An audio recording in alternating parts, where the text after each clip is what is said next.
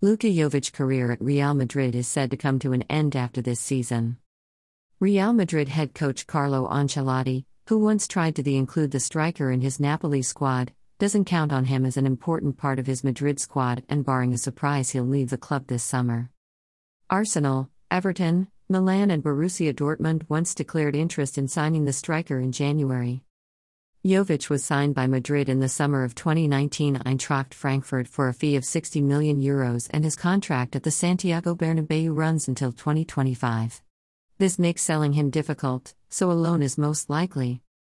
Jovic made 20 appearances for the Serbian national team and scored 7 goals.